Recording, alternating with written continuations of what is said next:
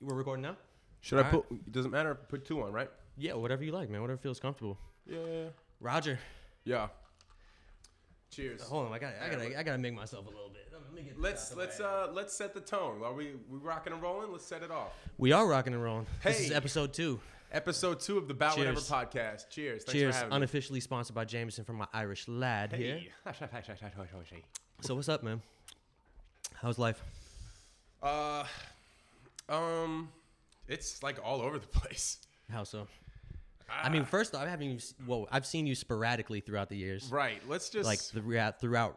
I mean, we went to. All right, let's start. Let's start. let's okay. let's yeah. How do we set it off? How do we know each other? First off, we know each other from college. Right. We Yeah. met in a in a um a journalism class, Hmm. but in uh, Brooklyn College. Was it the journalism class or was it uh, Dunphy. was it Dumphy or was it because I think I before that happened. Um, I don't know if you remember this dude, this kid named John John Scanlon. He like had a class with you, and I think he overheard you saying uh, that you were looking to do a hip hop radio show, and he was my roommate at the time. I Oh, think that, that's Big Slim, the big tall skinny Yes. guy with the blonde hair. yes, yes, yes, yes. Okay, yeah. copy. So that's I think that's the dude who. Uh, who was like, yo, I got this guy who's also trying to do a radio show. Yeah. And then that's how we met. And then we ended up being in the same class, I think, eventually. and that worked out. Yeah, yeah, Yeah. And then the ciphers and everything, and then this and that. Yeah.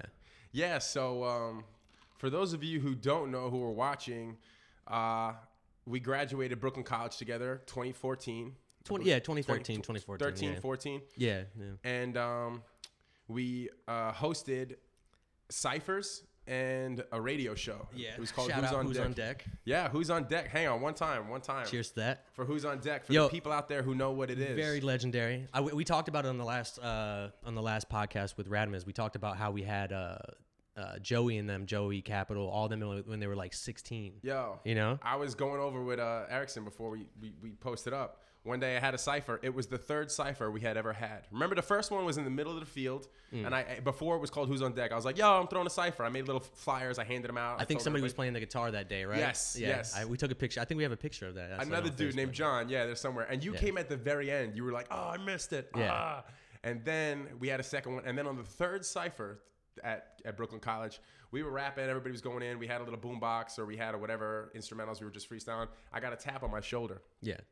and I turned around. It was Capital Steez. Yeah. And ever, ever so like uh, soft spoken, he was like, "Hey, can I rap with you guys? Can, I- Yeah. can I get in?" And how, how- in my head, I'm like, "Come on, man!" Dude, but you didn't even know who he was at that point. he, no. I didn't. I never saw him before in my Nobody life. Nobody knew who they were. They all rolled up on like skateboards and shit. Yeah, well, that's the thing. This was the first invitation because Yeah. he came and he laid he he spit like three verses. Yeah. and all of us were like, "Whoa!" He was like the hottest. He was like the strongest uh, spitter in that cipher. Mm-hmm. And all of us were kind of like, "Whoa!" And I was like, "Man, you're it's so cool to meet you. Can I get your math? Can I invite you to the next one?" He came cipher Mm-hmm. number four, Yeah. and he came with Joey, and he came Nick with CJ there. Fly. And I, I don't know if uh, Nick was there. Nick Yeah, Nyck Caution sure. was at a lot of the ciphers. I'm not sure if he was at this at this particular one Okay, that yeah. that Steez brought the two guys Yeah. in, but then the three of them were there, and they just we just had a great cipher. It was a great Yeah. moment. They were it was before they were anybody, and it was only like two weeks later that all of a sudden it was like boom, like pro era. Yeah, it was uh were- that uh the one video with him and Joey. Uh Cap what, this uh something destruction. What was that? What was that track? oh um survival tactics. Yeah, survival tactics. Yeah, it was survival tactics. And then I remember seeing that video and I posted it or something. And Rashid, shout out to Rashid. I haven't Yeah. talked to him in so long, dude. I know, me you either. But uh, Rashid was like, "Yo, you know who that is, right?" I'm like, "No, who?" He's like, "Yo, we just had them on the we ju- you just had them at the cipher, Cypher, last yeah. week, two weeks ago or whatever." I was Yeah. like, "No way." I know, and that track survival tactics Yeah. put him out there. Yeah, Like, that, was, the track it. that blew him up. Yeah. And um, so that was the first time all of us, like in the cipher, in that little community, were just Yeah. all of us were like looking around, like, oh, sh-. Who the fuck are these kids? not even that. It was like, whoa, like you can actually make it. Yeah. Like this kid was right here with us rapping. Th- We're all on the same level. We're all right here local. This is just, you know, this is just a cipher. You know what I'm saying? And right after that, we saw him on MTV and all this and that. And for me, like as as a hungry like artist, I was like, damn, son.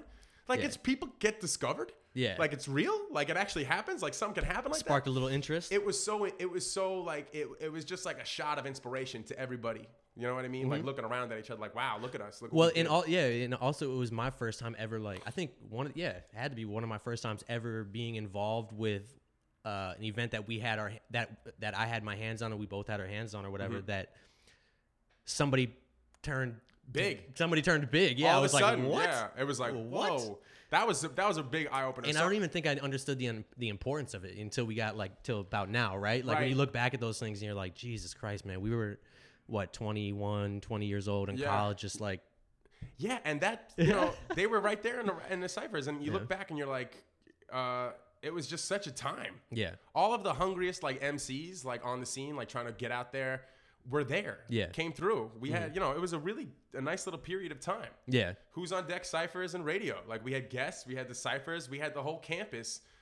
Everybody was like, we were popping, man. Like yeah. everybody people was like a- still talk to me. You know, people still come up to me at this day. Yeah. You know, well, maybe not so much now since you know the pandemic stuff's happened. The show stopped, but you know when you would go out to shows in Brooklyn, Yeah. I was talking to Radamiz about it too. I was like, we kind of all were within like the same circuit of Yeah. events, so we Mhm. all kind of like were tied into each other at some source. And you know, before all this stuff happened, and you, people were still going out and hanging out.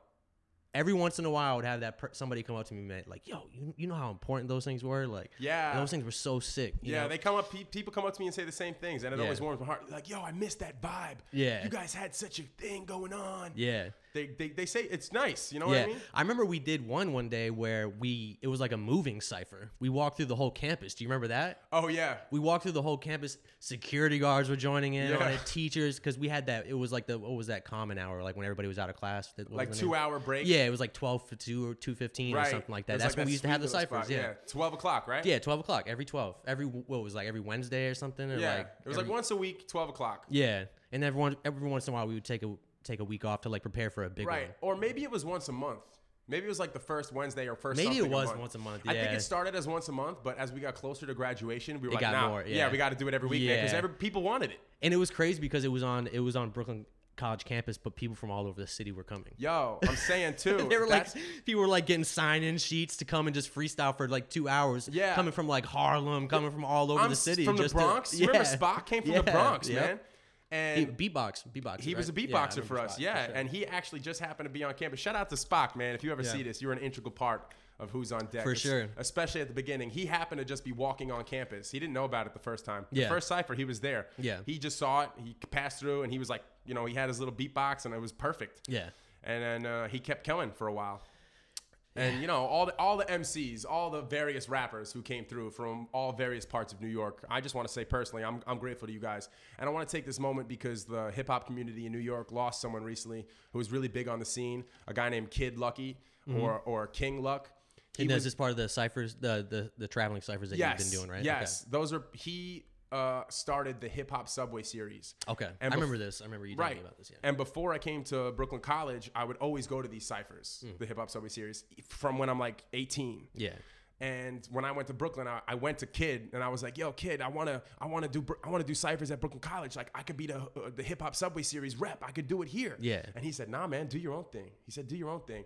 And I just want to take this moment to just say that uh, I'm grateful that I got to know that guy. And he, How do you pass? I don't even know. No. I don't even know. I just just saw it all. It just happened so recently, and he was such a um uh, a, just just someone who gave me uh, a space and was so helpful and integral and like a, as a, almost like a mentor or like a guiding type Mm-hmm. Yeah. of personality. And yeah, he hosted the hip hop subway series with a, a beatboxer called Gray Matter. Gray, if you ever see it. I remember Gray Matter. Yeah, he came- he came through to one of He our came- Yeah, he did. He Also, did. Mandible, also known as Jaws, another beatboxer. What was, the, what was the other dude that's like kind of popped off with Will Smith? Will Smith was posting this stuff. oh, that's dude- that's Verbalase, Verbal Ace. beatboxer from space. yeah, Verbal. That's one of my right hand man. That's Verbal my right hand man the right there. from space. I, I remember still- that dude. He's yeah. legit. He's, He's, legit. super legit. You know, I'm training him virtually. I, I'm working out with him at five o'clock. Really? Yeah, he's my client. I'm his personal trainer, and uh, we still he he does a show. He does a YouTube. Uh, by the way, Verbalase, as far as beatboxers go, this guy is like top tier entertainment value, and he's built himself coming to New York with like pennies, Yeah. and built himself an empire all off his own sweat. And I'm just like so inspired, and I love this guy so much. And he um, he he's he's got a house in in Vegas, I think. Yeah.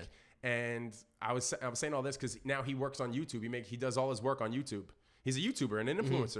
And I write for his uh, cartoon. He has a, a, a, a- show called Cartoon Beatbox Battles, Yeah. where he takes two like famous cartoon characters and makes them beatbox and battle each other. Oh. And he hires me to help him write the scripts Okay, so to write the bar, like the verses. to write the verses. Okay, exactly. So I'm writing bars for him, you know, through the perspective of like, you know, Black Panther, RP, Chadwick Boseman, uh, Batman. Ah, word. Okay. Yeah, so there's all sorts of cool duels, and that's a fun thing that I got going on right now. Yeah. But we, we swirled in a lot of directions. There's another beatboxer who came to the ciphers. His name is Rizumik. You remember that guy?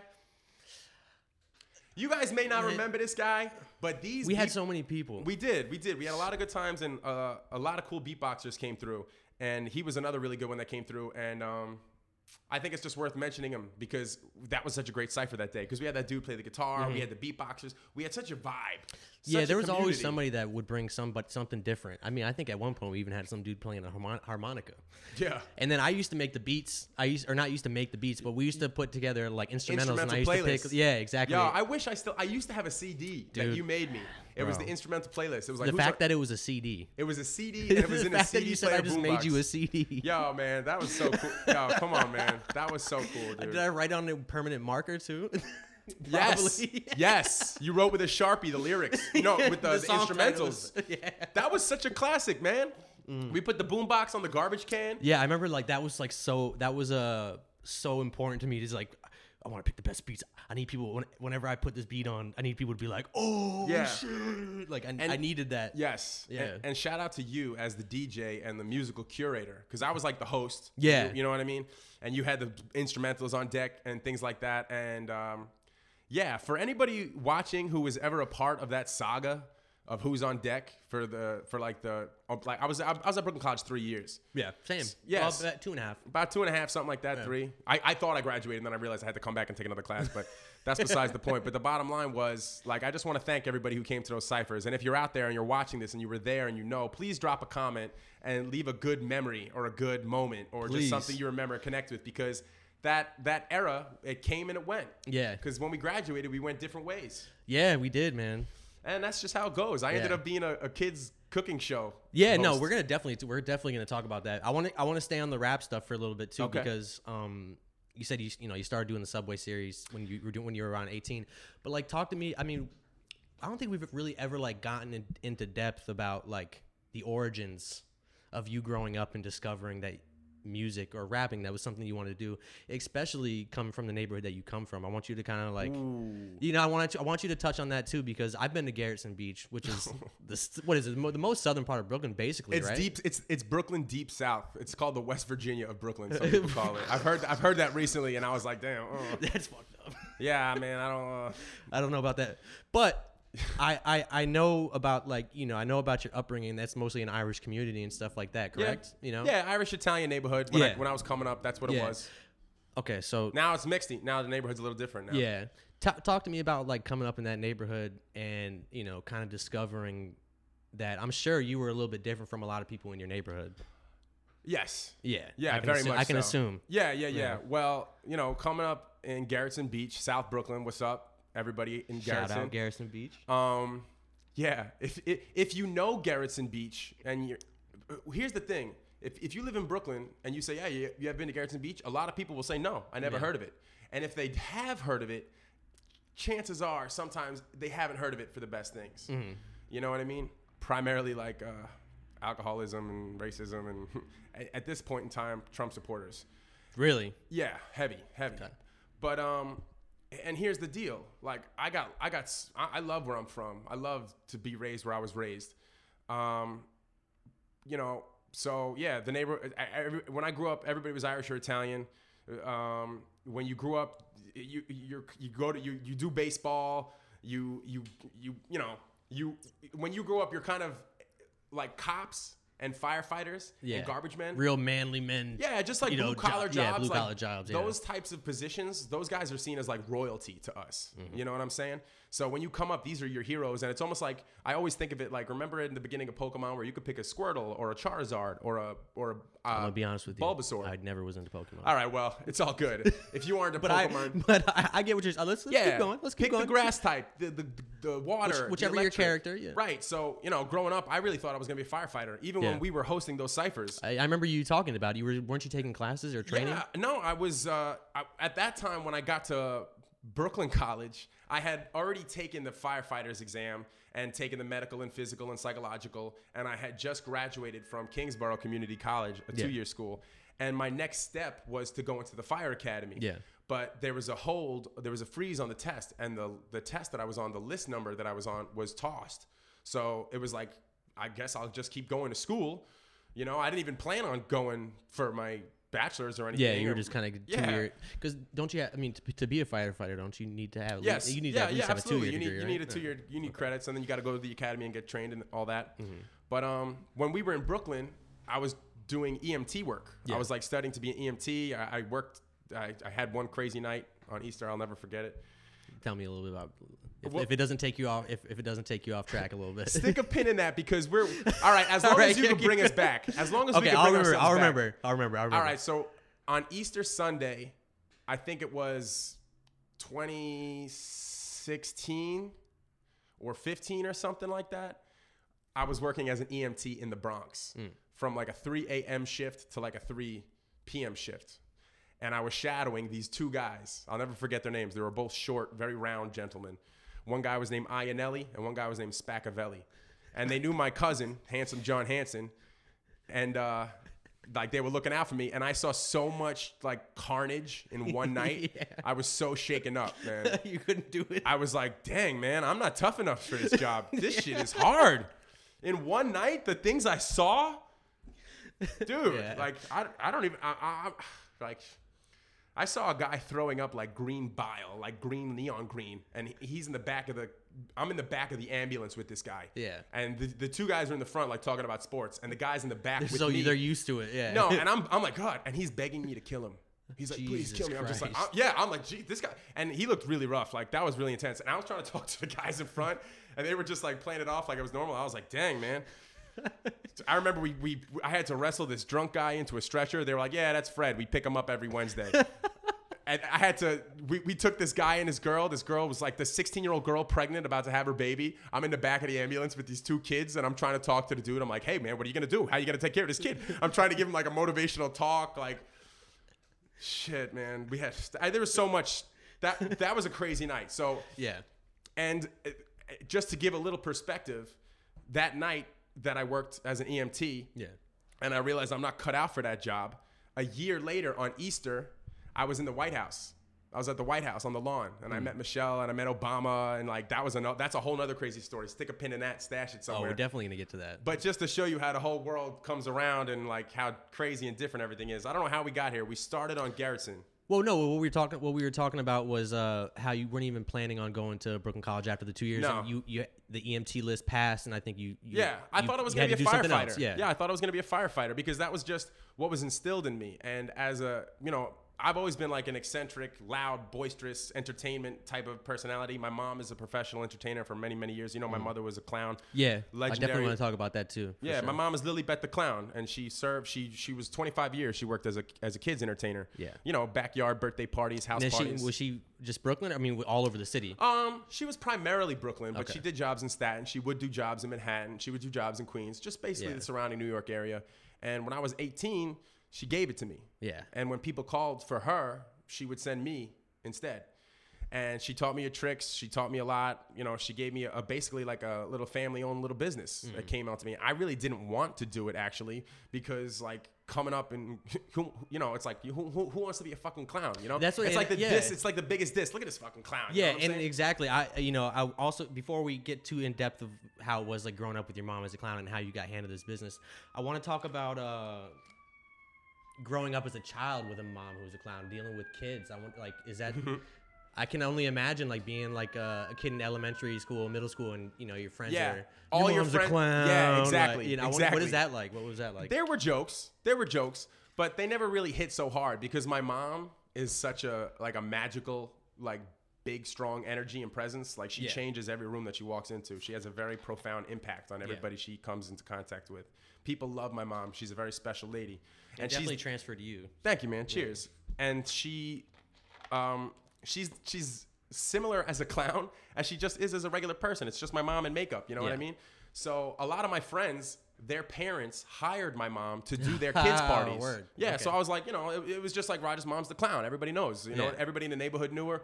And um, you know, she was a music teacher. She she did a lot of uh, community uh, like Christmas plays and like taught a lot of kids how to sing. And now what's cool is a lot of my friends who had my mom as their clown, they grew up and they had kids. kids and now they're They hire me. You ah, so it's like a that's real pretty cool. Yeah, there's like a sense of like lineage to and it. sense of family like that's been in, in Yeah. that neighborhood too. Especially. yeah, it's pretty cool, man. I feel like that neighborhood like is kind of similar to where I kind of grew up in upstate New York, Mm-hmm. where it's such a small, tight knit thing that everybody knows everybody. I assume. Everybody knows Yeah, everybody. everybody knows everybody's business. Yeah, like I can hear my next door neighbor fart. You know what I'm saying? Yeah, yeah. That's how close Yeah, we are. yeah. Everybody knows That everybody. was like my early years in New York before I grew up. I grew up mostly in Florida, middle school and high school, but Right. upstate, you know, my fan like the town like that. Fort is- Lauderdale, right? Is that Fort? Lauderdale, yeah, basically Deerfield Beach. I just tell people Fort Lauderdale because a lot of people don't know where that is, but it's like right.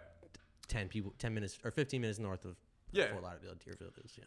So growing up in Garrettson, um, you know, they when I was a kid growing up, because I would always dress up, I would always be wild and different, and trying to try to be unique. Yeah. I knew I was different. I used to just be like not think like everybody. Always, you know, I like to draw, I like to write, I like to break my toys, put them together. They thought it was gay when I was a kid. they like at one point they thought like they, they just didn't know what to do with me. I was just a little different. I sucked at all sports. Yeah. But I was on every team. And I had a great attitude. I would always crack jokes. I would play the whole game on the bench. Team Sometimes the, funny guy. Yo, even though the coaches loved me, man, even though I wouldn't even play, I wouldn't even play. I was a terrible player. You were just good for the morale, dude. Yeah, I'm good for. I was like a team spirit type of Yeah, guy. yeah, hell I, yeah. I ended up becoming a college mascot when I went I to was just about to say you're like the unofficial. You were like the mascot. Yeah, on the bench, man. But before you know, without the costume. Yo, and yeah, like I, I just got great memories with that. I'm How glad- is that being a mascot? I've always wanted to do that. I've always like when I was in high school and we'd have the mascot running around the gym or like anything when I see it on, on TV or at sports games, college games, I'm like that that must be so fun. I wouldn't tell anybody first off that I was a mascot. Right. You know what I mean? I would just need to keep that to myself just so I can really just like Yeah. embrace it. Yeah, You know? and you know what? At the time when I was in Kingsborough, I did keep it secret. Yeah. and I did wear a mask, and you know what I mean. I was a character. what was what was the Well, what was the, the, the, name, the name of the athletic department was called the Wave. So the college mascot was Wave Man, but they didn't actually have a mascot. I just cut a hole in a basketball and like put it on my head. Actually, my friend Big Oh Dave. Oh wait, I think you, you painted your body blue, right? Yeah, no, I wore like a blue suit. It was like a, blue suit. superhero character Yeah, that made no sense. You know, and I was I was I was the mascot for the basketball team, and this is a two year community college, and the Yeah. basketball team, no shade, was terrible. We Yeah. lost every game by like double digits. Yeah, yeah. So like it was hard being a mascot for a team that nobody knew, everybody knew wasn't great. There was one game we were losing by like 20 points, and I tried to do a backflip. I had spiders, and I sprained my ankle. So it, at, by the end of the game, like the mascot had his foot up in his thing, and the morale was just we were just so defeated. You got your over there with the trainer. Yeah, but yeah, it was terrible. But um, yeah, I kept it secret, and it was a lot of fun. It was a really good time. Yeah. And I don't know how we got there.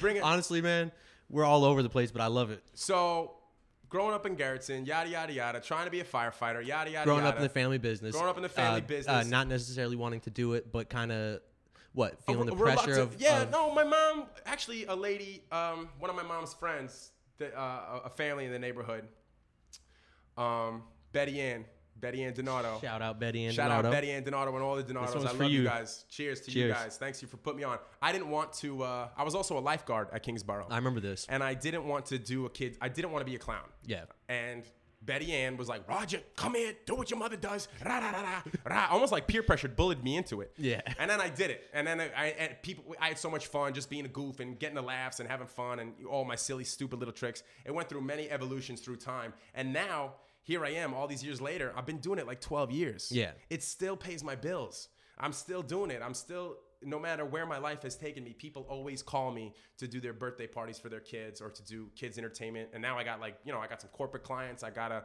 I Yeah. got like a, a seasonal cyclical thing. I told you it's it's uh, November right now. I, I used to be a pirate. Now I just shaved. We're going into December. Now I'm turning into the Christmas elf. Yeah, I know you do the Elf Roger. That Yeah, what Elf- is it? Elf Elf, Raji. Elf Raji. All right. Yeah. So, and um, and how I and the the ciphers and the rapping and the hip hop and everything like that. When I was in high school, I used to uh, I was in a gospel chorus, and there were dudes in the gospel that would always like freestyle and like rap and like beatbox. I thought it was so cool. Yeah. I thought it was just like the coolest thing. I, will never forget these guys. They were they made a little group. It was called Exit, and there was a guy named uh, Latique, Eric, and Sean. And I love you guys forever. And I bumped into uh, oh and Mikey, and uh, you guys were just so dope. And no one will ever know you, you. No one will ever know you guys, but I'll always remember you guys as the as the dudes who I wanted to like emulate and be a part of. And I couldn't even be a part of it. I would just watch him and be like, damn, that's so cool. But I was too shy, man. I'm like Yeah. freshman year. I'm a chubby dude. I'm like in gospel. I can't rap. And then sophomore year, I finally got my feet wet and I started stepping into it. We were cool and I started doing it. I became friends with my man Daniel Brown. We became a group, Dr. Beatbox, because he was Daniel, I was Roger, and we could both beatbox. Yeah. And we could both, he could sing really well, and I, I would freestyle and rap and write, write little bars and stuff like that. And uh, then we found out about these ciphers, and then I started going to these ciphers, and I never stopped.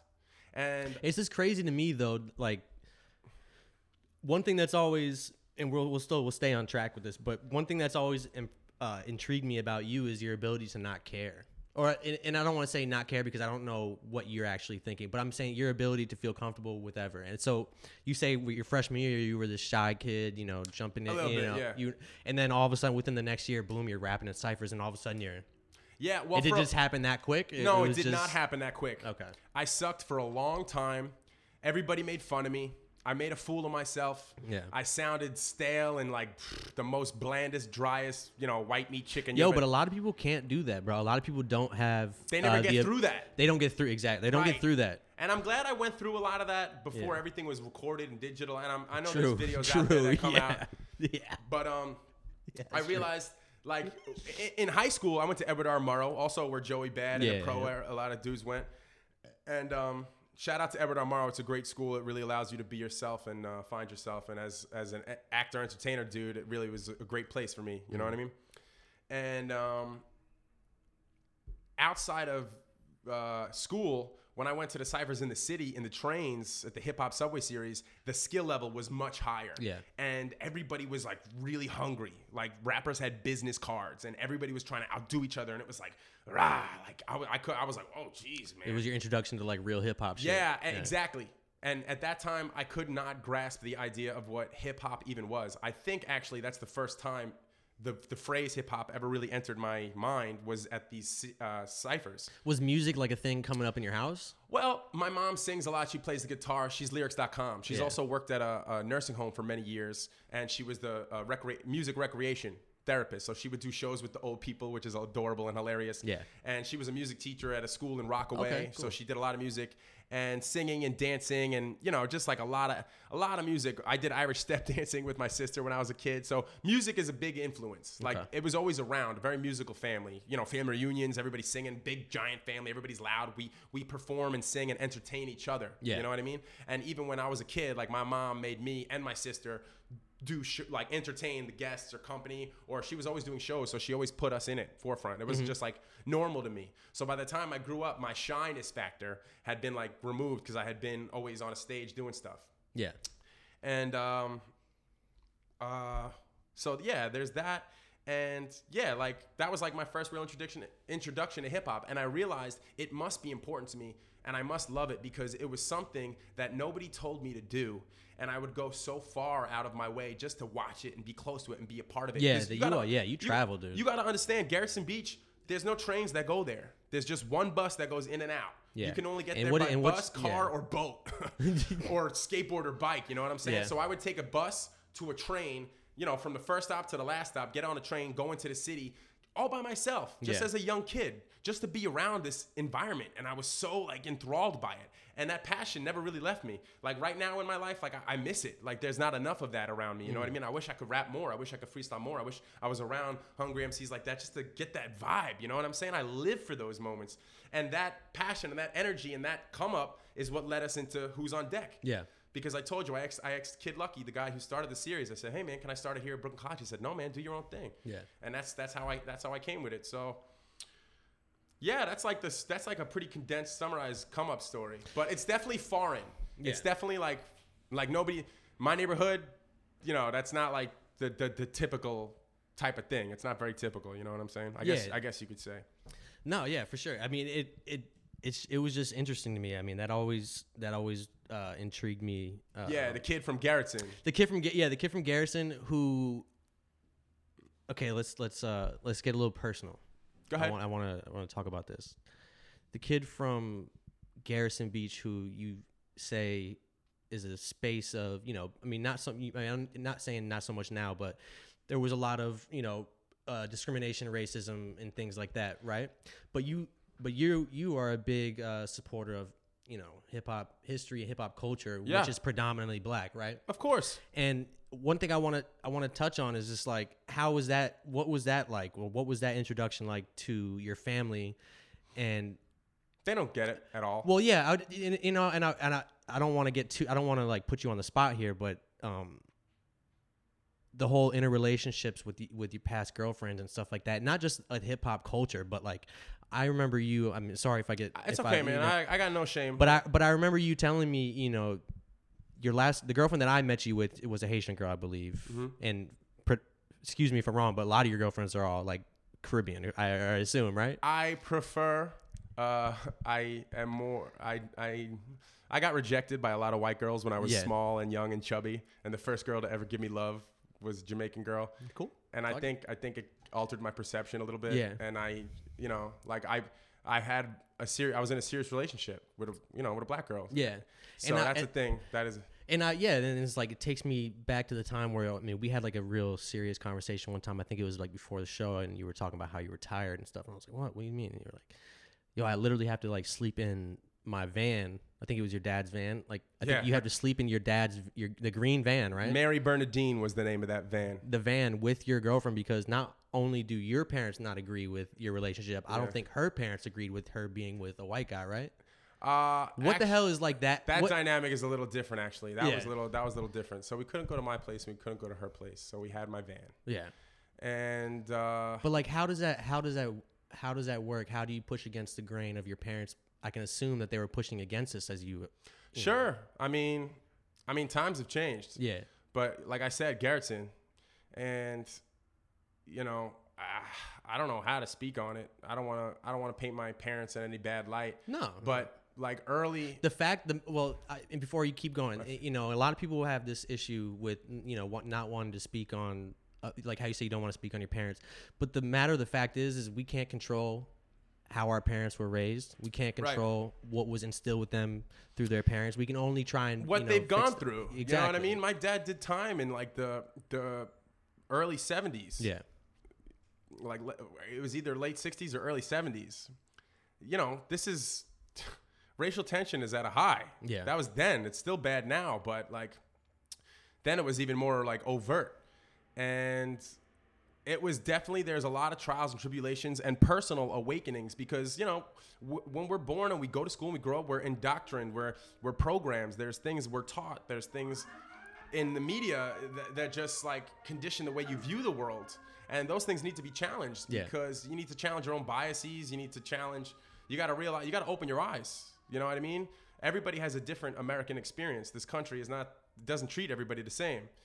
And you know you can't i can't say i can't be a true partner and i can't love, be in love with a black woman and not be awake and aware of all of these all of this history of oppression and all this mm. you know discrimination and everything. And like ev- everything. You gotta you gotta wake up. You gotta understand. You gotta see what it is. You gotta really like reevaluate everything. And there was a lot of pushback on me. At this point in my life people realize roger's gonna do what roger's, Roger's gonna, gonna do, do. it, and he's gonna love who he's gonna love. But like early on I, I remember being young and my dad was like i want pink grandkids.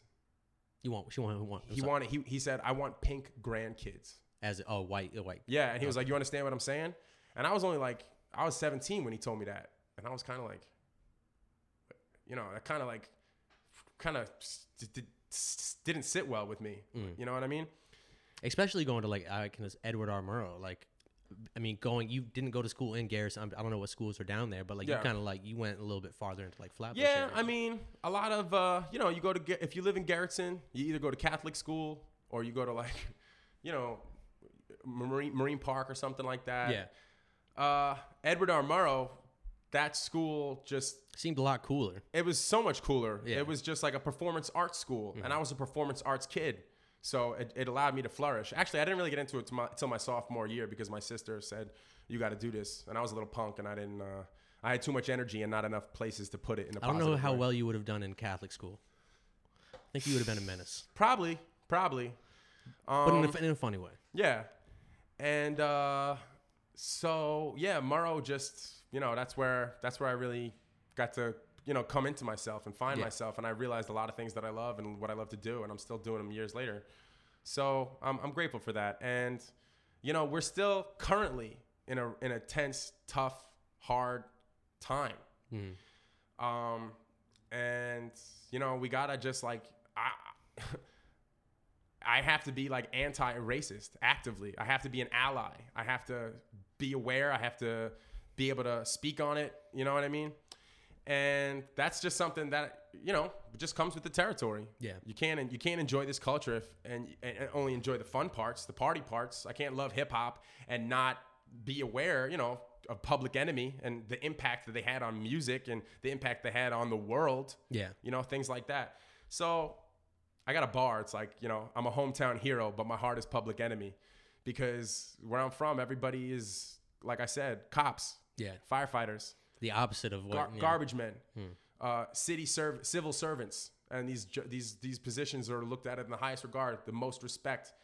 And um, in a time like this where people are being called out on their shit, and you know the truth is rising to the surface and it's kind of undeniable what kind of systemic racism exists and the way different people are treated you know what i mean a, a, a kid shoots up a a church and they give him a bottle of water and they give him burger king Burger on the King, way yeah, on the way to the on the way to the jail a dude has a picnic in the park with his family and has the cops called on him Yeah. and we know that th- that can escalate and that could be an act of harm you know what i mean like that could cause that could that's dangerous so i don't know i, I mean, what was Gerritsen? What, what was? I mean, are you living in Gerritsen still, or are you kind of? are you out of there now? Uh, Because I remember you were on your own. You were living in another spot for a little bit. right? yeah i was living in fort greene for a Okay, while and i've been living in canarsie for a while canarsie brooklyn. Okay.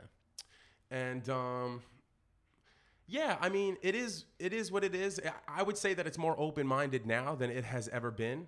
You know what i'm saying? But uh it's still a small town super small neighborhood. I love it with my whole heart. You know it's been the people of Gerritsen have been hiring me for kids parties and i can't speak down on it but everybody kind of uh they they learn and they they get more compassion and they get more empathy at different stages. They wake up at different times. And uh, yeah, man. With all that being said, I want to give a quick fuck Trump. For real I will cheer. I would say let's cheers that, but you want a little bit more? yeah, sure, I'm yeah, okay. want a little bit. But um, yeah, I just wanna, I wanna be, I wanna make sure I'm on the right side of history and that I'm one of the good guys and I'm a part of the solution. I'm not a part of the problem. I'm a part of the evolution. I'm a part of like, you know, people being take thinking a little deeper than than just what they're taught. I'm pouring this a little. You know? I, I don't. I look so weird pouring this. Nah, you're cool. You're cool. Just looks a little. I just like angle a little, little, little weird. Uh, let's talk about uh being a super sprout. A super sprout. Talk to me about this, man. Because okay, we graduated college 2013, and then uh, next thing I see, yeah. this guy is traveling the country as a super. What were you? You were the broccoli, right? No, man. I were was, you every? You were. I was the human. You were the ho- oh you were the host yes I was yeah, the yeah, host. yes yes yes yes yes So- yes. so super sprouts let's talk about it Okay, What- what cool. it? what was it So check this out. There's this guy named Josephus Tud Tud. He's a retired Marine. I love you, Joe, if you ever see this. Um, and he said, Raj, I'm shooting for this company. You got to come and check them out. Yeah. You got to meet these people because he knows I do the kids' parties. And uh, it was this company called Super Sprouts. And I go there and I'm just meeting people. And I, I don't even realize at the time that I'm talking to this lady who's the CEO. And it, it was like a casual interview that we just had in conversation. And um, right after that, it was a show. It was kind of like Sesame Street, like that how they were teaching you how to read it with Yeah, the that's puppets the and vibe the I got humans. from it. In this in this case, it was teaching you about nutrition and eating vegetables and eating, you know what I mean, like a healthier lifestyle and trying to make vegetables cool. Yeah. Like you can eat your superpowers. You eat broccoli, you get super strong. You eat carrots, you get laser vision. You know what I'm saying? And uh, so they hired me, and my first job with them, we did a big show in Las Vegas. Then we came back, and then we did a tour around America. yeah And that was like one of the most grueling, intense So, experiences of my life. saying. So right after that- college, that was my first job. yeah it- and what is that like what was it like what was it touring the country as a as a As as a a, host yeah, of a Yeah. super sprout of a host of a of a cartoon show Yeah. or not a cartoon re- they weren't cartoons it was It real was puppets, yeah, puppets. and it was uh, mascot characters, you know, mascot characters in the yeah suits and things. and we were doing you're literally teaching kids that by eating vegetables they can have superpowers Yo, I just took a trip to uh, Philly, right? Mm-hmm. And um, uh, you know, my friend was like, "Have you ever been to Philly?" And I was like, "Yeah, I've been to Philly one time because we did a show there at Super Sprouts." And so I'll never forget. Like we, we did shows, so we, we were doing live shows throughout the country. yeah I think it was like 26 or 27 cities in like under a month. So it's a dense, tight, hard schedule. Hard Show back on the bus. Go. show back on the bus. Go, yeah, yeah, go. We're, I lost 10 pounds in a month from stress and like poor eating Yeah. and uh, overworking. Yeah. And um, yeah, we did a show in Philly. I will never forget it. And it always makes me smile when I think about it because we did this show. You know, we got there early, we set it up. All the kids came in in the auditorium. A lot of kids, big show, big, big audience. I come in on the skateboard, you know, I do my cartwheels. Are you guys ready? I do my whole thing. And then at the end of the show, we realized because we were shooting a documentary as we were doing this tour. And we learned that after I do a live show, and we wanted to interview kids and stuff, they would be much more receptive and open to talking after the show because Yeah. they see me being silly and having fun and working out with the superhero vegetables, Brian Broccoli, Colby Carrot. And um, there was this one kid, and I was I'll never forget his face. I was like, "Yeah, man, you what you eat can make affects how you feel. It per- affects how you perform." He was like, "I want to be a basketball player." I was like, Psh, "You got to train hard. and You got to eat right." And I was telling him about it. I told him about the vegetables. I'll never forget this little kid. And he might have been like six or seven years old. He was like, "It's so simple." and I remember just like laughing off of that like for years. Still now to this day, man. Yo, it's so funny. I mean, I, yo, I, ever since I got a nephew, I, my appreciation for little kids has grown so much. Oh, you know, like once you see a kid grow from Small you know, to from big. small to big, and you see their personality, Yeah. it's like yo, it's opened you up, and I can't even imagine, man. Like just traveling. What's the craziest? Tell me some of the craziest things if you can remember. I'm sure you have a, a memory box of some of the crazier things king, kids have said or done at these yeah. at these events. I did a show in Chicago. Yeah, and the auditorium the auditorium was like all torn up the Yeah. chairs were messed up they didn't even have enough money in the school for gym class Mm. gym class had been cut and that was like what yeah, come on what? Like it's just as important to be aware and be physical as it is to be mental and strong and stuff like that. And the kids were like uh, um they were harder to win over. Yeah. you know what i'm saying? And I remember this little girl who was just not having it. I tried to call her as a volunteer, and she just gave me so much attitude, and I, I gave her attitude. Yeah. and it was like became like this competition kind of thing and it was really funny and i did a show in in a barn in like in like where is it uh, new orleans at a Yeah. barn for like for like 12 kids in a barn and then i did a show in texas for like this is all for- recorded too, all right? recorded a lot Okay, of it's recorded yeah i did a show in texas for like 900 kids Yeah. and they were all seated on the floor. And I remember the first thing I'm thinking, like, damn, these kids are well behaved. Yeah. We didn't even have, you know, there was just like an ocean of them. And and I remember coming out on the board and like doing a move, and then he, feeling the whole audience be like, like Yeah. react to me. You know what I mean? And I'll be like, whoa, this is intense. This is a wild energy right here I got going on. And uh, man, what can I tell you, dude? I was in South by Southwest. Um, I met Loaded Lux that night, actually, in South by Okay. South. And uh, I also met another rapper based out of Brooklyn, Red Hook, Brooklyn, a guy named Chris Casanova. I don't know if you'll ever see this. I do know the name. yeah, yeah. Chris Casanova. And um, And I know Loaded. Lux. I, I, you know, if you're Yeah. famous, if you know battle rap, you know Loaded. you know Lux. Loaded Lux. Yeah. He's a legendary uh, uh, Harlem repping battle rapper. yeah. And um, yo, there's just so many stories. I mean, where do I? What's one? I Let's got. talk about. Let's talk about uh, going to DC. Okay. All right. Okay. You want this story? You want you want to give it to me? I'll you give want to it to you you. want to tell me another story No, no, first? no, it no, looks no. like you had another story that you had in mind. This is of the stories of tour.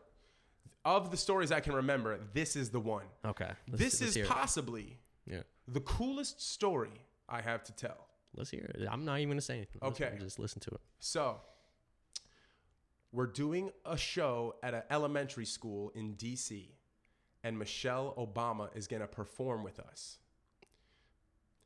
The whole the whole tour, the whole time, we always knew about this. You know what I mean? We had to security. And let's keep this in mind. This is when she was in office. This is when Michelle Obama is in office. This is during the time she was on the Let's Move initiative, which was just trying to get the country healthy. active, yeah. Yeah, obesity is an issue. You know Yeah. what I'm saying? Diabetes, like we got lots of problems. We eat too much. We don't train enough. We're not healthy. Um, and the way the stars aligned was for me and Michelle to do a show. So the day of security's top tier, dogs come sniff our van, sniff our trailer, pat it down, security checks, security checks, going through the we, we did a whole run through of the show. We had a stand in for Michelle. So the first time I would ever see her was at the At live time. show Okay, in the in, in real time. Yeah. So, um, and now I- had been at the school for a while before the show happened. We looked at the two different spaces. I did a, a little mini show for this younger group of kids. Then I did another show for this other group of kids. and uh, one of my instructions was don't touch her. That was like one of the things, and I was like, okay, cool, I can understand that. And uh, keep you know, keep your space. So we're doing the show. I got I got the superhero vegetables with me. There's like a crowd of a couple kids in front of me, and then in the room, it's it's in like a classroom. There's Yeah. there's a bunch of news. All cameras around the back, yeah, all yeah, around yeah, the back of the wall. So just to give you a, a, a setup, just to set the st- set the tone. So I introduce her. There's footage of this. There's this is on video. I'm like Michelle Obama. She comes out. Woo! Crowd goes wild. I get hyped. Oh my God, Michelle Obama, the first lady of the United States. Never in my life did I think I would be here. Yeah, yeah. yeah. So she comes out. I'm like, I get so excited. I do this move. I go. I just like grab myself to contain my energy, and uh, I was like introducing her. She gave me a little high five. You know, we did a good little workout. We did a great job. It was a good show. The kids laughed. The people were laughing.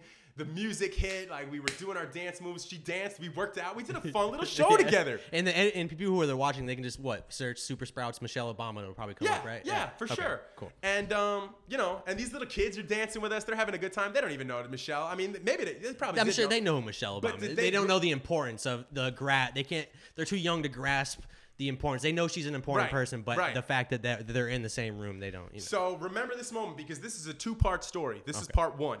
All right. Okay, and we're also going to Quentin Tarantino the story and cut back to the beginning and then come back to where we are in order for it to make sense towards the end. All right. Stick with me. The show was a success. Claps all around, everything's great. We go into another room with this younger group of kids. And remember, I told you I did the show with a younger group of kids and this other group of kids at this one point. So Michelle is going, there's a bunch of kids eating carrots and hummus at the tables, and Michelle's going table to table. And this is a part of the day that I was not instructed upon what to do. Yeah. So I'm on the back with all the uh, news anchors and you know all the cameras and stuff like that. And the um, director of events, this woman, I forget her name, she signaled for me to go and interact. She was like, "Go do the thing, go do, do this." She did like this gesture, right? So I was like. Oh, okay, cool. So I try to do like a Looney Tunes type of thing, you know, where they cut like a slice of the cake and then the guy says thanks and they take the cake and leave the slice. yeah, yeah. I tried to do something like that. They were like dipping hummus in broccoli. I said, all right, thanks, guys. So I took like a dip of like a, a bro- broccoli with some hummus, and I like gave it to Michelle, and then I took the whole tray and I walked away. and like, yo, you're laughing, but at the time the joke didn't hit because she was so focused. Like, I think it missed the mark, and I was like, damn. So I came back. We had a quick little laugh about it, and then at this little table with all these little kids, there was this little girl. I'll never forget her face, and I'll never forget the way that she sounded. She was like, "Show Michelle the picture we drew earlier." And earlier in the day, I was with these kids. We were drawing pictures. I drew a picture of Brian Broccoli, one of the characters in the mm. show, and I was like, "Great idea!" But the picture that we drew was in the other room. So what did I do? I ran out of the room, and then I ran into the other room. And They I lost sight of you, so they don't know what's going on. Yeah. And then I started running back into the room to show Michelle the picture.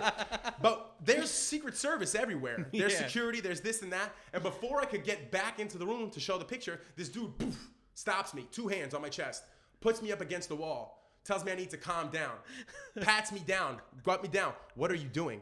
I'm like, I have to show Michelle this picture.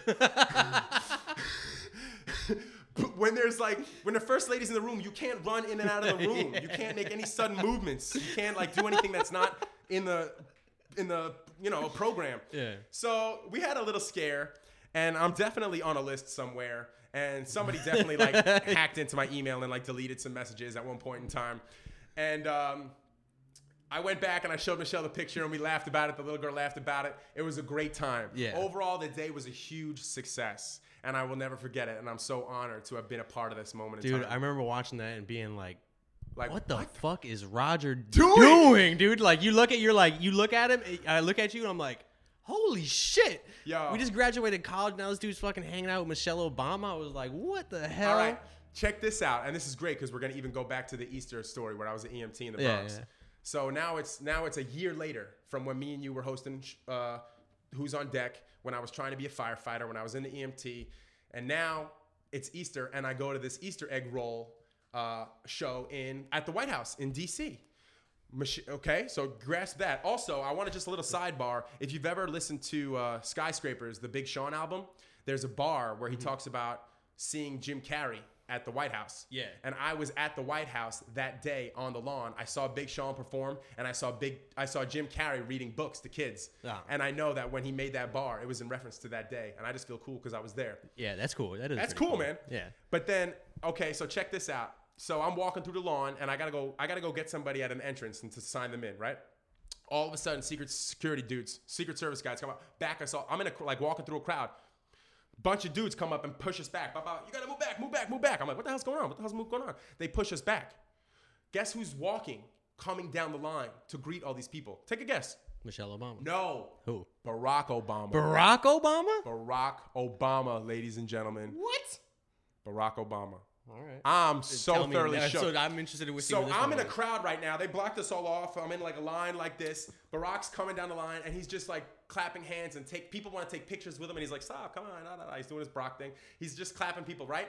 So he gets up, he comes to me. And mind you, I just did that show with Michelle. It was only like a month prior. Yeah. So he comes to me, he's just touching, giving high fives to people. He gets to me, right? He grabs my hand, I do this to him. I grab his hand like this. I go, I was that guy with Michelle and the vegetables. I was that guy dancing with Michelle. And you know what he says? I saw that. Great work. Great work.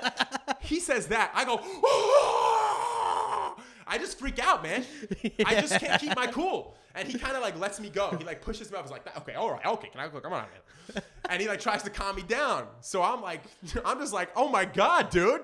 He saw it. He said, "Great work." Michelle must have gone home to him that night and said, "Yo, I met this crazy, goofy guy with Yeah. curly hair. He was dancing around."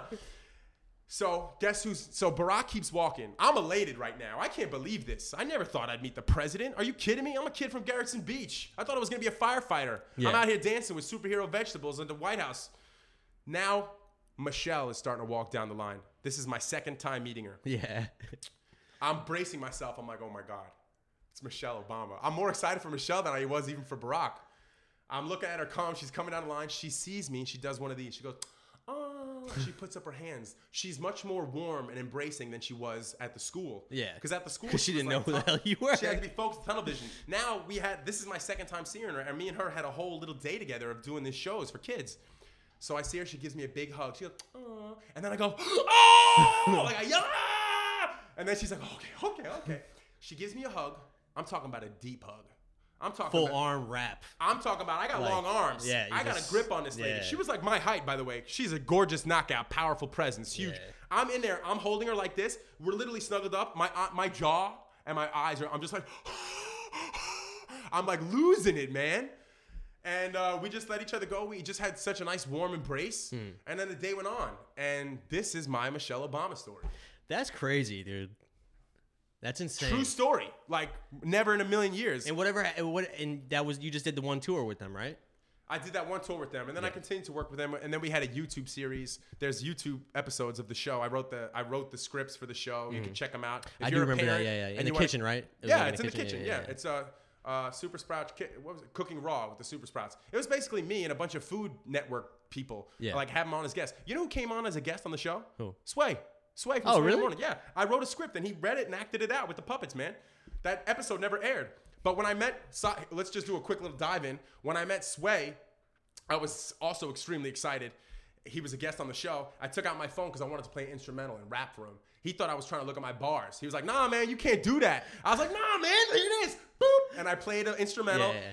I believe it was "I Got a Story to Tell" by B.I.G., one of my favorite instrumentals to freestyle to. And he was impressed, and then we had a great day. We had a great show, and I'll never forget that. And I'm also a Christmas elf for Viacom for their holiday parties. Mm. And I saw him leaving Viacom one day, and I just said, "Yo, Sway, man." It's so great to meet you. I met you on the show. It's great to see you. I love what you do, man. And I just got had, had that nice moment with him. And then he commented on my videos sometimes Yeah. with me dancing. So like I'm on his radar and like a lifelong dream and goal of mine is to be on that show and to and to just like to really really destroy the five fingers of Yeah. death. You know what I'm saying? That's cool. so that's that's I remember. I have a. I mean, before I go into my next story about you, I have a funny little inter- interjection on that. I remember when we were doing the radio show, we were doing Who's on Deck. Uh, I got called in for the for an internship interview at Sway in the morning. oh cool. Yeah, and uh, forgot my forgot my resume. the one thing you need. That's important. I got my resume, dude. This is like I.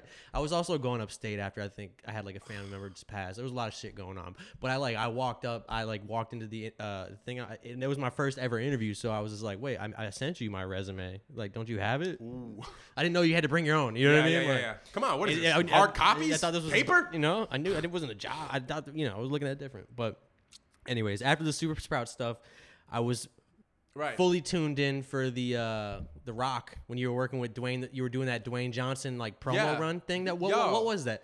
You were trying to what? It was to, the chance to be in a match with him. It or was the show? chance to have you. So The Rock had just dropped his YouTube channel. Yeah. Big deal. YouTube being one of the big, you know, online content creators.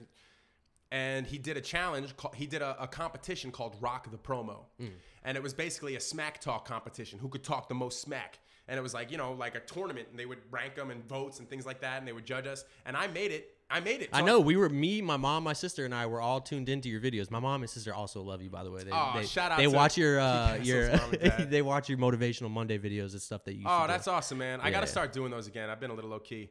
But um yeah, so this is the Rock's the Rock and basically he wanted to generate uh content and subscribers and bring attention to his YouTube channel. Yeah. And at the time and still really now, I'm, I'm not really popping on YouTube, but I was a part of a competition that uh WW uh I forget it was WWF or WWE. They did a show. There's a show called Tough Enough, and it's a, a it's another Smack Talk promo competition style show. So I did that one, and then when the time so and I got pretty far in that one too.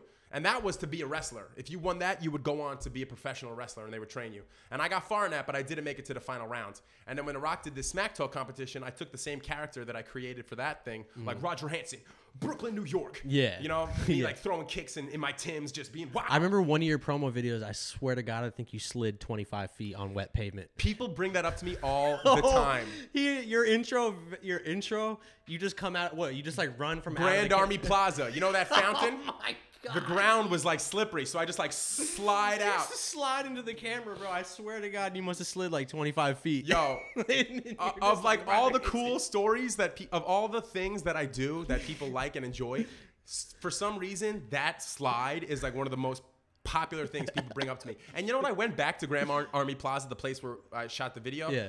And uh, I, I tried to look, I tried to find the slippery spot, and I couldn't find it again. I was like, "Damn, man, how the hell did I slide like that?" It was And this moment, dude. It was it was meant to be in that moment of that promo. I suppose so. I don't think you could if if you would have tried to do it again. I don't think it would have worked. no, I did, and it didn't. Yeah. And uh, so whatever, man. So that was a rock the promo challenge, and I made it to the I made it to the last the next stage that I was supposed to go on. I honestly feel like I was robbed, bro. Like I wanted to keep going. I'm so, I do too. I thought as Who's the guy that you lost to? Well, I love these guys. His name is AJ Kirsch, and his character was Joseph Bro, uh, Broseph Joe Brody, and he's a he is a wrestling uh, commentator and uh, you know wrestler. He's he's in the business and he's incredible. And me and him went on to become friends actually. But he's the dude that ended up winning the competition. Much respect and much deserving. And then next to him was uh, Ari, this kid named Ari, and this dude named Glenn, and they were a, a tag team called Sweet Revenge. And um, I was, you know, at the end they they paired you up with somebody, and it was like two on two versus two on two, and I just we didn't I ma- I didn't make the cut, but damn son, I was this close to meeting The Rock, and this is after Super Sprouts. This is after that whole ship sank, and it, and I couldn't, I wasn't doing that anymore. I thought this was gonna be my ticket. I thought this was my next thing that's gonna put Raj and set me off. You know what I'm saying? Isn't that crazy how that shit works? Like we all have those. I've had those things too, where I was like, "This is the next. This is it." Right. This you know, is the you next- thought this. You thought this, is the thing that's gonna push me. This to is a the new thing that's gonna make it to the next level, and this is the thing that's gonna make me uh, a little bit more comfortable with my journey. And then boom, it's taken away, or something happens. Yeah. And the hard, I think the hardest thing to to realize is that it just wasn't meant to happen. Do you how do you do you feel like that, or do you think, you know, do you ever like sit back and think like, uh, you know, as far as like super sprouts or the you know the the rock stuff goes, like, do you ever sit back and be like, damn, I should have did this differently, I should have done that differently, or Yeah. is it kind of just like it There's- is what it is, and move we you know what I mean? Now you know more things are coming to you, and uh, Eventually, you got to accept it. You got to take whatever happens and just move forward. But there are moments where I'm like, oh, shoulda, woulda, coulda, could have done it this way, could have done yeah, it I mean, I think everybody has that. Yeah, I mean, for sure. And, you know, I thought Tough Enough was going to be the thing. If I if I won that competition and they were gonna train me to be a professional wrestler, I would have took that. Yeah. I would have did it, man. Because I'm a physical comedian, slapstick. I take hits, Yeah. I fall, I do this stuff all the time. I'm about that life. I'm a little older now. I'm a little beat up and rugged. Yeah, I mean, I, well, it, okay. Let's talk. Let's talk about that too. Uh, physical comedy. Yeah. What, like, so what? I, only, I mean, the only person I can think of like physical comedy, and the, and you know who I'm gonna. Say. I don't know if you think you know who I'm gonna say. Jim Carrey, No. Chris Chris, Chris Farley, Farley. I Chris was, Farley. say, I was like, when I look at you, I, and and I think of physical comedians, I think of Chris Farley doing the van by the river, River by the oh yeah, the van. Yeah, the van by the river. Of course. I mean, yeah, go- and go- like falling through the tables on, and just man. Working, on, using dude. his body. absolutely. And What is that like? I I mean, have you have you run into a lot of like shit with your body? Have you, you know? Yes, yes. And I know you train. I know you work out. And I know you're a physical trainer on top of all I- the other million things that you do. But Yeah, but physical training came about because I had injured myself doing physical comedy so many times and I constantly had to like stretch and like rehab myself back to health. And I like working out, you know what I mean? Yeah. I was chubby growing up, so getting fit and learning to exercise was is a great journey and it's still a really big part of me. Um, but I like, you know, I'm 31. I've I'm almost thirty. Man. I pulled this shoulder has been through too much. This wrist has been through too much. This tailbone, this knee, this ankle. You know how many times I've pulled my neck just dancing? three. The answer is three. That's how hard. That's how hard I party. yeah. You know, and uh, I'll do anything for a laugh. And uh, I practice these moves. You know, I, I have moves that I go to. I slip on banana peels. I bang my head into walls. That's why I keep my hair nice and long because it has like an echo effect. It's like a cartoon. You know what Yeah, I mean? yeah, yeah. If you if you like you hit something and then the hair kind of moves with it, you it's it's up right now. But you normally see me. I got my Yeah, big hair out, and um, you know, it, it gets I get laughs. It's, it's, it's all for laughs and a good time, and that's that's my job. Hmm. So as a kids entertainer and as a slapstick comedian, it's a very signature style, and I like to I like to work on it and, and hone my craft. And you know, I look to all the greats. Yeah. I look to Chris Farley. I look to um, Jim Carrey. I look to, you know, anybody who's who's The Rock. You ever see The Rock take a Stone Cold Stunner?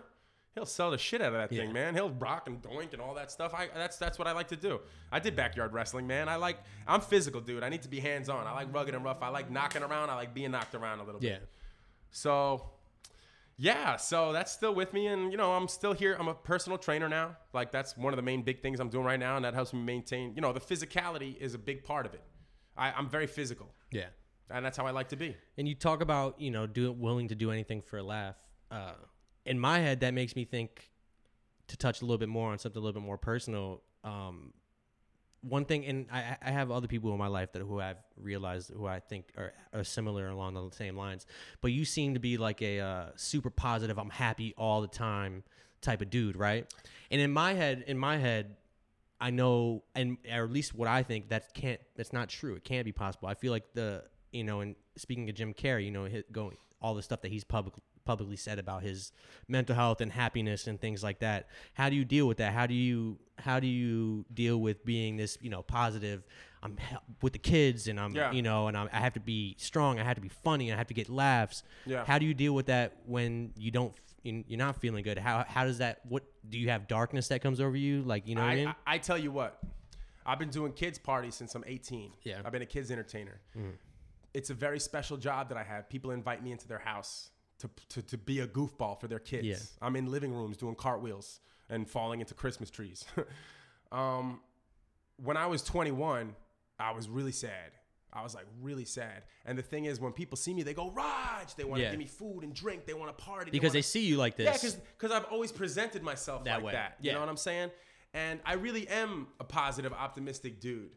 But um, as you age, the world beats you down. Mm-hmm. It's cold, it's hard, it's mean, it's unfair, it doesn't work, things don't work out. And you got to learn that and adjust that and accept that. And there was a time between the age of like 21 to 22, actually, and this is this is a good segue because this is when I was coming into Brooklyn College, actually.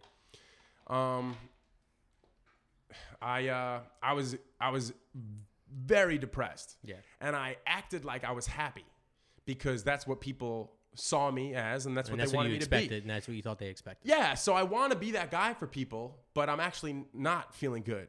And that was my first real taste of like um, how important mental health is. Because if you are not okay and you are acting like you're okay for a long time, it's very unhealthy. It's really, really uh, bad. Yeah, you know what I'm saying? Brad and I talked about that last episode. We I talked about the importance of being an open person. Right, which is what I feel I am more now, and I'm much more in tune with it. You know what I mean? And I had to get a grasp for that. And honestly, around 21, that's when I gave myself the name Normal, and I decided to take rap serious because as a kids entertainer, my name is a big silly guy. I didn't Yeah. want to call myself a clown. I just call myself a big silly guy. And under that umbrella, I have a couple characters: the elf, the pirate, the ninja, Cupid, a leprechaun, whatever. You know. Um, and everybody, uh, you know, when people saw me outside of doing these costumes and all this wild, ridiculous entertainment stuff, they'd be like, "Oh, I never saw you normal." Yeah. Oh, look at you, you're normal. yeah. Oh, okay. You're, oh, normal. Okay, you know yeah. what I mean? So that word stuck with me. How uh, what normal is, what normal means to you, what normal means to me, what normal means to you. It's different for everybody. It's perspective. It's time. It's it's culture. It's it's really relative. You know. So that's when I gave myself the name Normal Young Man, because in my eyes, I was just a normal young man. And when I got to Brooklyn College, coming out of Kingsborough and transferring over, I was like, I'm hung. I, I, I wrote, I wrote my first, like forever, forever, forever. I just freestyled. I never wrote nothing down. The first piece that I ever wrote down, uh, really, really, really took me out of a dark, dark, dark place. And once I performed that, I performed it at Brooklyn College. It, um, and everybody heard it, and they were singing along by the time I was done with the song. This is the first time they ever heard it, and it really resonated and connected, and it clicked with them. And once I spit that piece, my pain was gone and my sadness was gone, and I felt better. And that's when I was like, "Damn, son, this music thing is really powerful." Yeah. I think I need this because I can't always be the funny guy.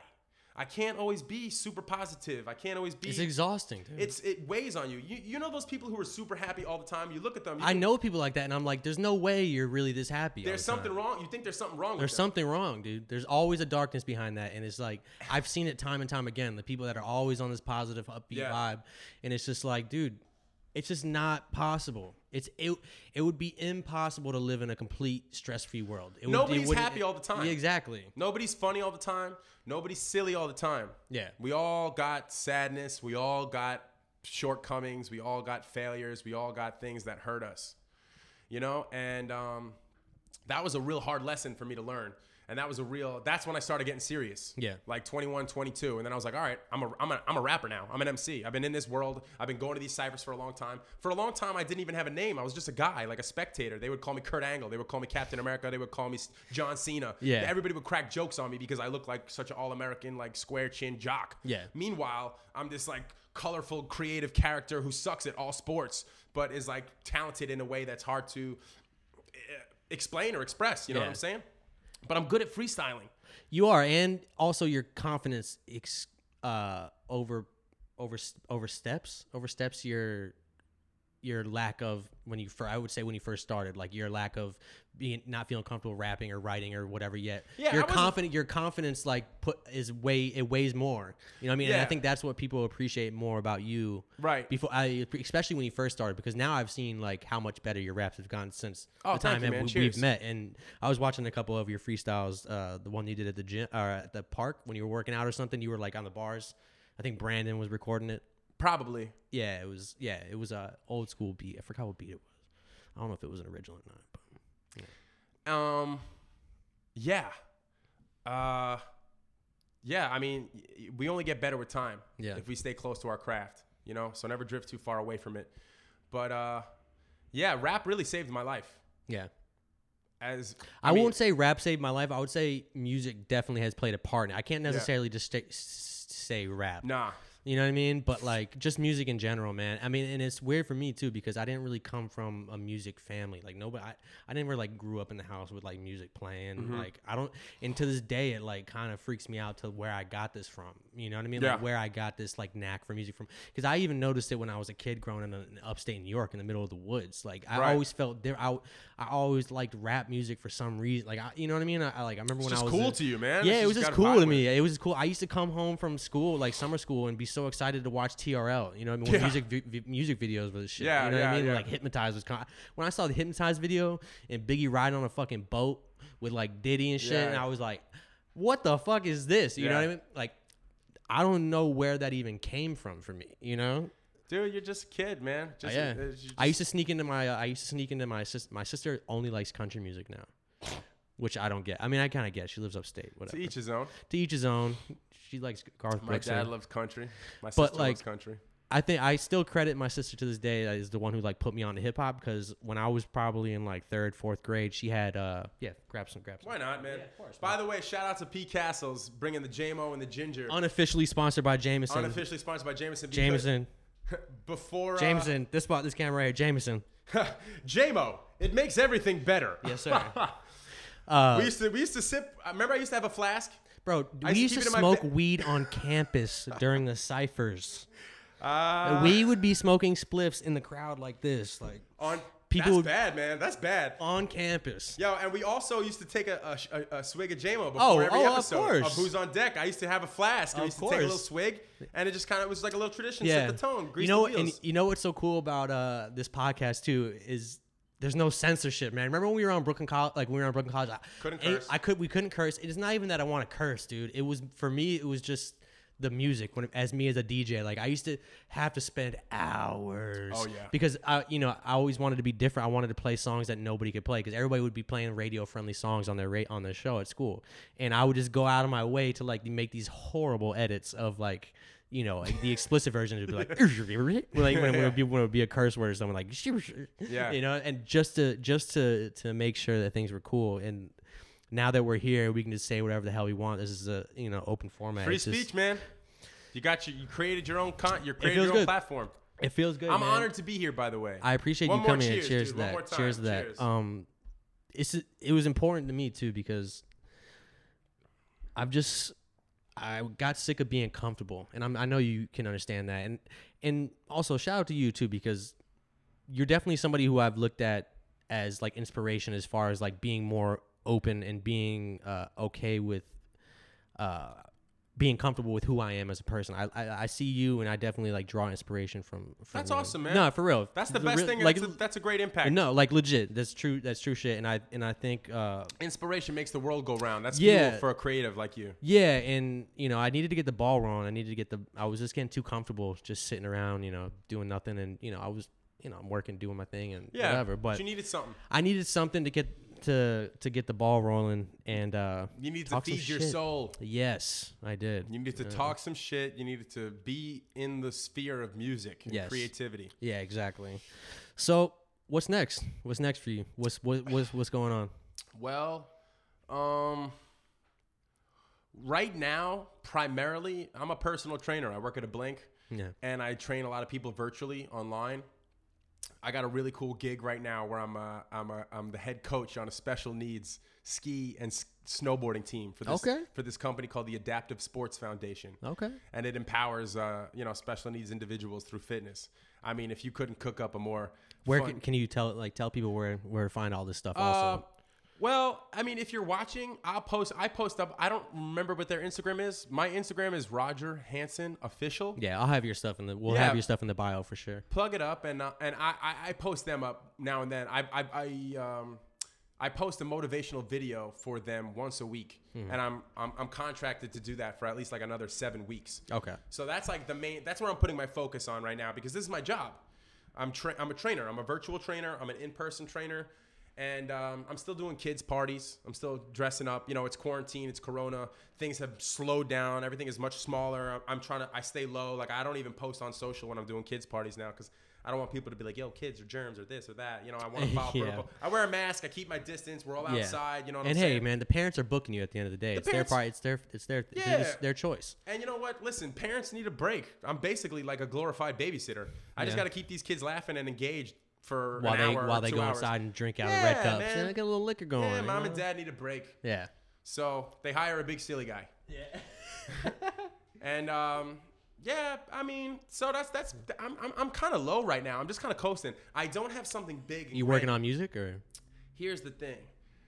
During Corona, I decided. You know that I always remember. I used to always carry notebooks. You see me. I got my notebooks right here. Yep.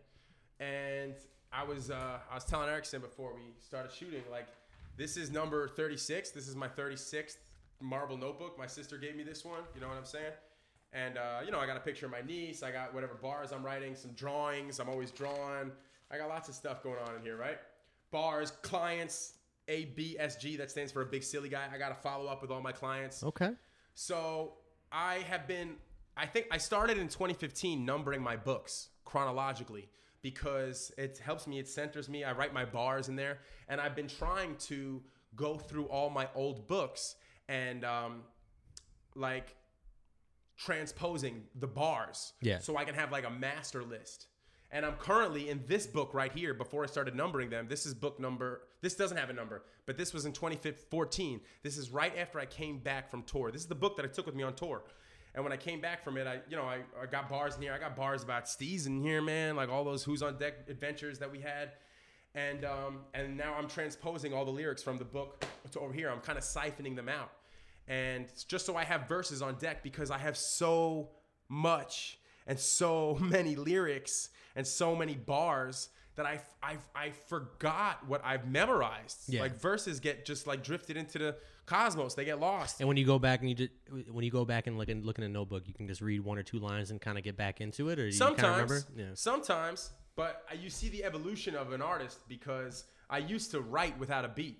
And if you don't write for all, any aspiring MCs or artists or rappers or musicians out there, when you write, I mean, it's great to catch a thought if these words come to you, but write to the beat. Because if you write without a beat, when you try to force the bars onto the instrumental, it doesn't flow as smooth. You know what I'm saying? Yeah. And well, you think that could be? I mean, you think that you think that could vary from person to person? I'm, I'm sure it does, Yeah. but it's it's definitely a lesson that I've learned. Yeah, And for yourself. Yeah, and it's, it's Something to keep in mind. a personal evolution. So I'm actually really not. I'm not uh, putting out content as much as I normally would. When quarantine happened, I started doing workouts, Rogers Room in the afternoon. I was going live a bunch of times. You know, do you know the MC Supernatural? Mm, He's no. a freestyle god. He's like one of the best freestylers of all time. And as a freestyler, dude, he uh, he went live with me one time, and I just had the great. It was like the most. This this guy's like my uh, hero, man. Yeah. Like I've watched him in documentaries. I've studied him, and I told him that I was like in shock when he went live with me, and um, you know, like I'm just I I, I want to stay close to my books, and I want to finish transposing them. This Yeah. is book number thirty six this book right here is before I even started numbering them. yeah. Jesus so I Christ. so I have a lot of homework to do. Yeah. And I've been transposing these books and putting all these lyrics in there. And for also, I mean, if I could give any tips to any MCs or artists out there to um, organize your thoughts and consolidate your work and you know look at it out because there's so much it's so messy so much gets lost and there's nothing maya angelou has a quote she says there's nothing it's it's a sad thing for for a story never to be told and I have so many stories, and I have so many bars, and I have so much experience, and I have so many adventures just from being like a big goofy guy who freestyles growing up in Brooklyn, like trying Yeah. to make a name for myself as an MC. You can imagine the shit I've gotten into, dude. I can. So I, I feel like we could have like a whole show about that. And I'm, I'm saying, and it, it'll all eventually make sense and come to surface and come to light. And I really hope and pray that it all makes sense one day. Because at this stage of my life, I'm looking back at everything I've done, and I'm looking at all these adventures, and I'm like, damn, man, like what does it all add up to? yeah. Like, what am I really doing? You know what I'm saying? I want It's to have your a, story, bro. It's my story, but like, You want to make it mean something. I want to make it mean something, and I want to. We're only here for so much time. Yeah. I want to have a wife and kids. I need to I need to say my piece and go all out and like put it out there and like say it down just to make peace within myself because my struggle as an artist was that I was people always knew me live. They always knew me for a live show. They always knew that I was good at freestyle and but I don't have a lot of songs. Mm-hmm. I don't have a project out. Yeah. Like you just had Radamiz on first episode. I admire the fuck out of that guy. All He's got a crazy work ethic. Yo, he's incredible. First off, his skill set is top tier. I admire and respect you so much, dude. I've had many ciphers with this guy. Freestyle, fun for the just for the sport, just for New York, just for the culture, just to keep it alive. Yeah. You know what I'm saying? Like outside and on like Nostrand Avenue in, in Brooklyn. You know what I'm saying? Like source at like random shows. I was always that guy who would go to the show and then after the show there would always be like a cipher or Yeah, outside. yeah, yeah. That was my sweet spot. You know what I'm saying? Remember that at Brooklyn College when we did that show, Dude. Uh, when we did it was the the Dean's List tour. Yeah. Yeah. And there was a, there was a cipher after. We then we after that we went to Applebee's. Of course, man, and, that- and that's just classic. You know, Yeah. Applebee's, dude. You can get the triple chocolate meltdown. You got the two. You got the specials. I, I know the deals, dude. I used to go to Applebee's all the time. Yeah. that was a broke college kid sweet spot. In the Junction, man. I'm Shout out to the Junction. Shout, out to yo, the Junction, bro. Yo, Flatbush Junction. What up, Brooklyn College? What up? Yeah. How you doing? Peace and love. Um, I love that school, man. I, I tell people about that all the time, man. That was such a great moment. I would suggest, I would tell anybody who wants to go to like a nice school in Brooklyn or in the city in general. Brooklyn College is definitely a place to look at for sure. yo, just listen. Just listen to the title, Brooklyn College. Bernie Sanders went there, man. For sure, that's true. He did go there. A lot of cool cats went there, Yeah. and that was such an interesting campus because on one side on Bedford Avenue, it was like uh, it was like a very like nice houses, and it was like more, uh, you know, it's just a different. It's a weird. It's You block to block, other side. dude. On, yeah, you go on the other side. Also, there was at the time when me and you were doing Who's on Deck, there was such an element of anything can happen in the air. Yeah. the Flatbush Zombies were right were walking around. Yep. The underachievers, pro era. Yep. That's Beast Coast right there. Yeah. You know what I'm saying? So many MCs. Nyck Caution. I mean, IOD. Chris Wise. Yep. Uh, we- Chris is definitely gonna be on here soon. for sure. we you talked. gotta we- get Chris, him, dude. Chris and I talked a couple weeks ago. Chris is incredible, dude. Yeah, I love, love Chris, Chris. Wise. I love. I've always loved his his uh his character integrity and his message and His integrity is. yeah, Yeah. He's, he's a very pur- he's he's a man who walks in purpose, yeah. and I really admire that. I think he's got a kid on the way, by the way. He shout does. out shout out to you, Chris Wise. I love Chris. you, bro. I'll give you a, I'll give you a good deal, man. I'll make balloons animals at your kids. Chris, you know who you got to book for the parties? Yeah, if you need a kids entertainer, man, I'll give you a good deal. Hey. we could rap afterwards too. And uh, yeah, he does a lot of positive work. Yeah. Jackie Robinson Park. In, Shout uh, out Jackie Robin. Uh, uh, what's not? It's not the. Is it Jackie? Pro, uh, what's the? Jackie Robinson. I forget his building, his No, project no, building. no. Uh, Ebbets Field. Ebbets Field, Yeah, yeah. I've been meaning to. I gotta link him up with something because I have to give him a gift uh, from Ebbets Field. I have like a little connection to that. cool. Uh, but yo, man, What else, dude? Like, I want to before we get out of here. I mean, we're definitely gonna get out of here in a second. But All right. uh, if you feel comfortable, what do you, you, know what? I'm gonna ask you to do. You want me to freestyle? Of course. You what? You got anything that you want to say? Real I have no written material, Dope, dude. and I'm gonna tell you how I'm coming into this freestyle. Oh, so it's happening. Okay. Yeah, you can. I can freestyle, man. I don't care, man. All I, right, let's do I it. I can't call myself an artist and a freestyle cat if I can't come to the table and deliver when it's Yeah. asked of me. Like, what if you were Sway? I gotta stay sharp. I've man. even rapped with you a couple times. You did. You did. yeah. Those we had some good times. Shout out to Baghdad Brook, by the way. Shout- we were And just talking. sh- oh, okay. You gotta get him on here, yeah, man. Yeah, no, no, no. Before before we go into the freestyle, I was telling him about Baghdad Brook the other day. Remember when we performed or today when we were uh when we did we went to DC with him. He had that show. Remember we did we did that song microphone in DC at that club. Yeah. Right. How'd it go, dude? I kind of didn't remember. It went well. Like we did, we killed it. I remember my. I think I remember my verse. Do you remember yours? If I hear the song, I can remember it. If I heard the song, I met song, this I can. dude named Normal. Totally wasn't, but I heard him out. Remember that was Who's on Deck? Ciphers, that was we're well. That's the Who's on Deck song. I'm talking about the microphone check. Yeah, the, yeah. microphone song. I feel at home on the I'm microphone. Yeah. Hey. If I heard the song, I I was trying to find it. So I want to play. I it for know that verse, dude. And if I can find it, I'll play it sli- silently and uh, slowly, lightly in the background. Yo, I know that verse. shit. Let me spit that verse real quick for the You got people it? one time. Yeah, I Oh, think so. I think so. Let me dig through the files. Yeah. My mama put me in a spotlight at a young age. Maybe she never knew the feeling I got would not fade. Here I am, years later, still center stage, entering with intentions of flexing and getting a raise, Raise. a rise, more than being an attention whore. Realize I'm the type of guy who lives for thrills. I thrive off energy, something from the bottom of my gut I can't describe. I'm someone from the, bottom, of New York. I've had to ride a bus from the first stop to the the last. last. Take the cue to transfer wherever just to get the chance to be heard. Free words, recall when I became normal. Show at SOBs where we spit the illest was performing. Got pulled on stage to participate in a live cipher. Threw a snapback back that I caught earlier that night. night, yep. Crowd got mad hype, felt right, felt like it's where I could excel. Now it's just one of the stories I tell about how hard I fell into this life. Come on, man. Come on.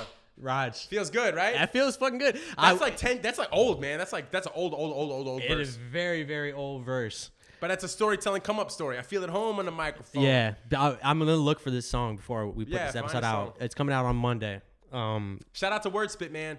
Uh, yeah, that- shout out that- to Wordspit, classic dude. Yeah, and shout out to Coco Sarai. And you guys may not know this. And shout out to the Illest, the band that was playing. Mm. Shout out to all you guys. I love you guys. Um, there was a show you did at SOBs. It was an AIDS awareness show, and you pulled me on stage to, to freestyle in a cipher. And I was maybe one of the only white guys there. And me and you were cool, and you knew I freestyled well because we would always rap at the ciphers. But the fact that you pulled me up on stage and I had that moment I rapped and I threw the snapback back in the audience. You know who caught the hat? Cool. Hood Chef. Hood Chef. Hood We were talking Chef. about Hood Chef left last episode. You gotta get him on here too, dude. Oh no, I want to go to the Fun House in Cali and shoot that. Let's do- he lives I'm- out and he lives out in like a house with all the guys in Cali called Of Fun course, House. of course, Four fun locos, those dudes. all those the, the locos. yeah, man. the- Yeah, the- man. I got a tattoo at one of their parties once on my foot. The Nike check, right? Yeah, just do it. That's my attitude. You know my attitude. We're looking for sponsors. Get the get the sponsorship. Don't forget Jameson. Yeah, put just put your foot up there, bro. Don't forget to just do it. just do it. Just do it. I got that tattoo at a free tattoo party Yeah, at a bar that's no longer there in Union Square. Shout out to Hood Chef and the Four Fun Locos. Raj, thank you for coming in, man. Thank you for having me. Cheers. Of course, bro. Anytime you're more than welcome here. Obviously.